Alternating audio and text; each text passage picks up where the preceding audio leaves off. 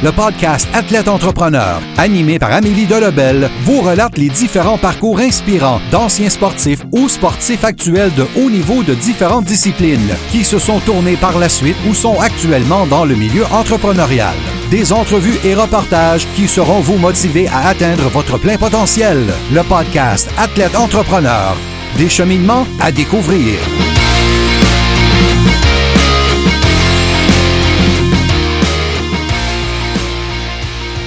Bonjour à tous, ici votre hôtesse Amélie Delebel et je suis très heureuse de vous accueillir sur mon podcast Athlète Entrepreneur pour cet épisode 041 sur la nouvelle vie de Rhonda Rousset. Athlète Entrepreneur est un podcast qui a pour but de motiver les athlètes ou anciens athlètes qui souhaitent se lancer en affaires.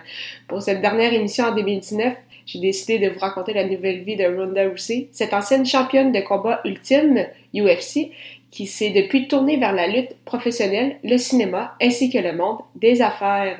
Ronda Jean Rousey est née à Riverside, en Californie, en 1987. Elle n'a malheureusement jamais vraiment connu son père, qui a été atteint d'une maladie incurable et qui a mis fin à ses jours alors qu'elle n'avait que 8 ans.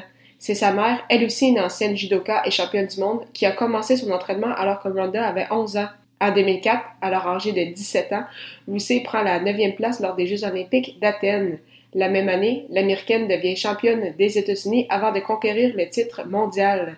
Puis, à la fin de l'année 2006, elle change de catégorie de poids, passant chez les moins de 70 kg et remporte la médaille d'or lors des Jeux panaméricains de 2007 à Rio de Janeiro, au Brésil. Deux mois plus tard, elle devient la première judoka américaine à monter sur un podium mondial depuis 1995, alors qu'elle met la main sur la médaille d'argent. En 2008, Ronda participe de nouveau aux Jeux olympiques, cette fois à Beijing, où elle remporte le bronze, devenant ainsi la première américaine à être une médaillée olympique en judo.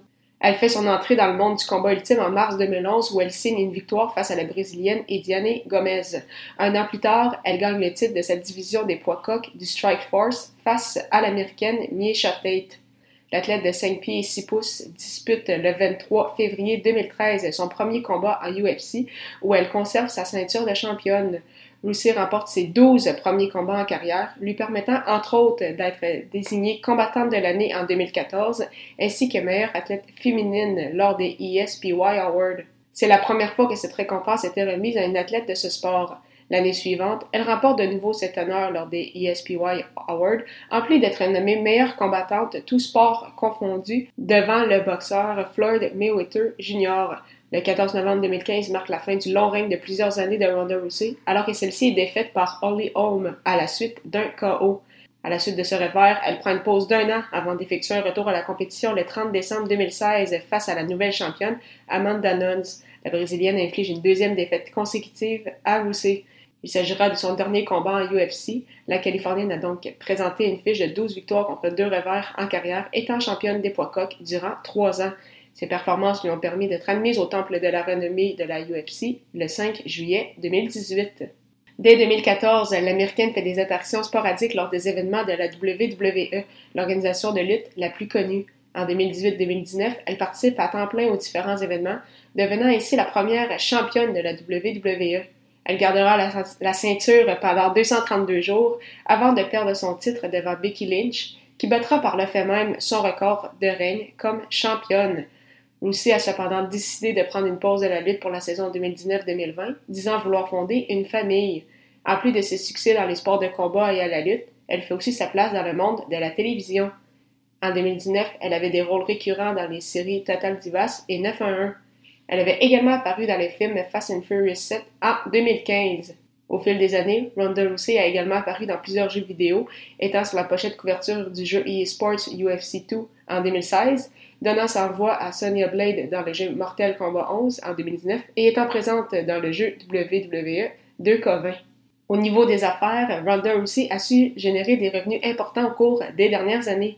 En tant que sportive, différents sites mentionnent qu'elle aurait récolté des gains d'environ 12 millions de dollars américains pour ses combats de la UFC et de la WWE. Cependant, la femme de 32 ans a également amassé une belle somme d'argent avec des judicieux placements boursiers et un patrimoine immobilier. Elle a aussi signé un lucratif contrat avec la compagnie de cosmétiques CoverGirl. Elle possède plusieurs restaurants à Washington, un club de soccer à Riverside County et serait impliqué dans d'autres projets comme un parfum et une ligne de vêtements. Il faut dire que son image de marque et tous ses produits dérivés lui rapportent également beaucoup de sous. Une chose est sûre, il sera intéressant de suivre son parcours dans les prochaines années. C'est ce qui met fin à cette émission. Merci beaucoup encore une fois pour votre support et en souhaitant que vous ayez aimé cette 41e émission officielle d'Athlète Entrepreneur sur la nouvelle vie de Ronda Rousey.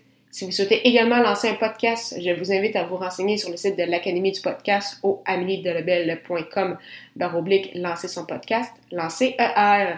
Sinon, si vous aussi vous avez un podcast et vous souhaitez essayer un nouvel hébergeur, vous pouvez obtenir un mois d'essai gratuit sur la plateforme Blueberry, celle que j'utilise présentement, en utilisant le code promo Blueberry au ameliedelebel.com baroblique Blueberry, B-L-U. B-R-R-Y. Si vous avez des questions, n'hésitez pas à me contacter comme toujours.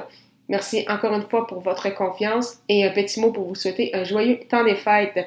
On se dit à l'année prochaine pour une nouvelle entrevue.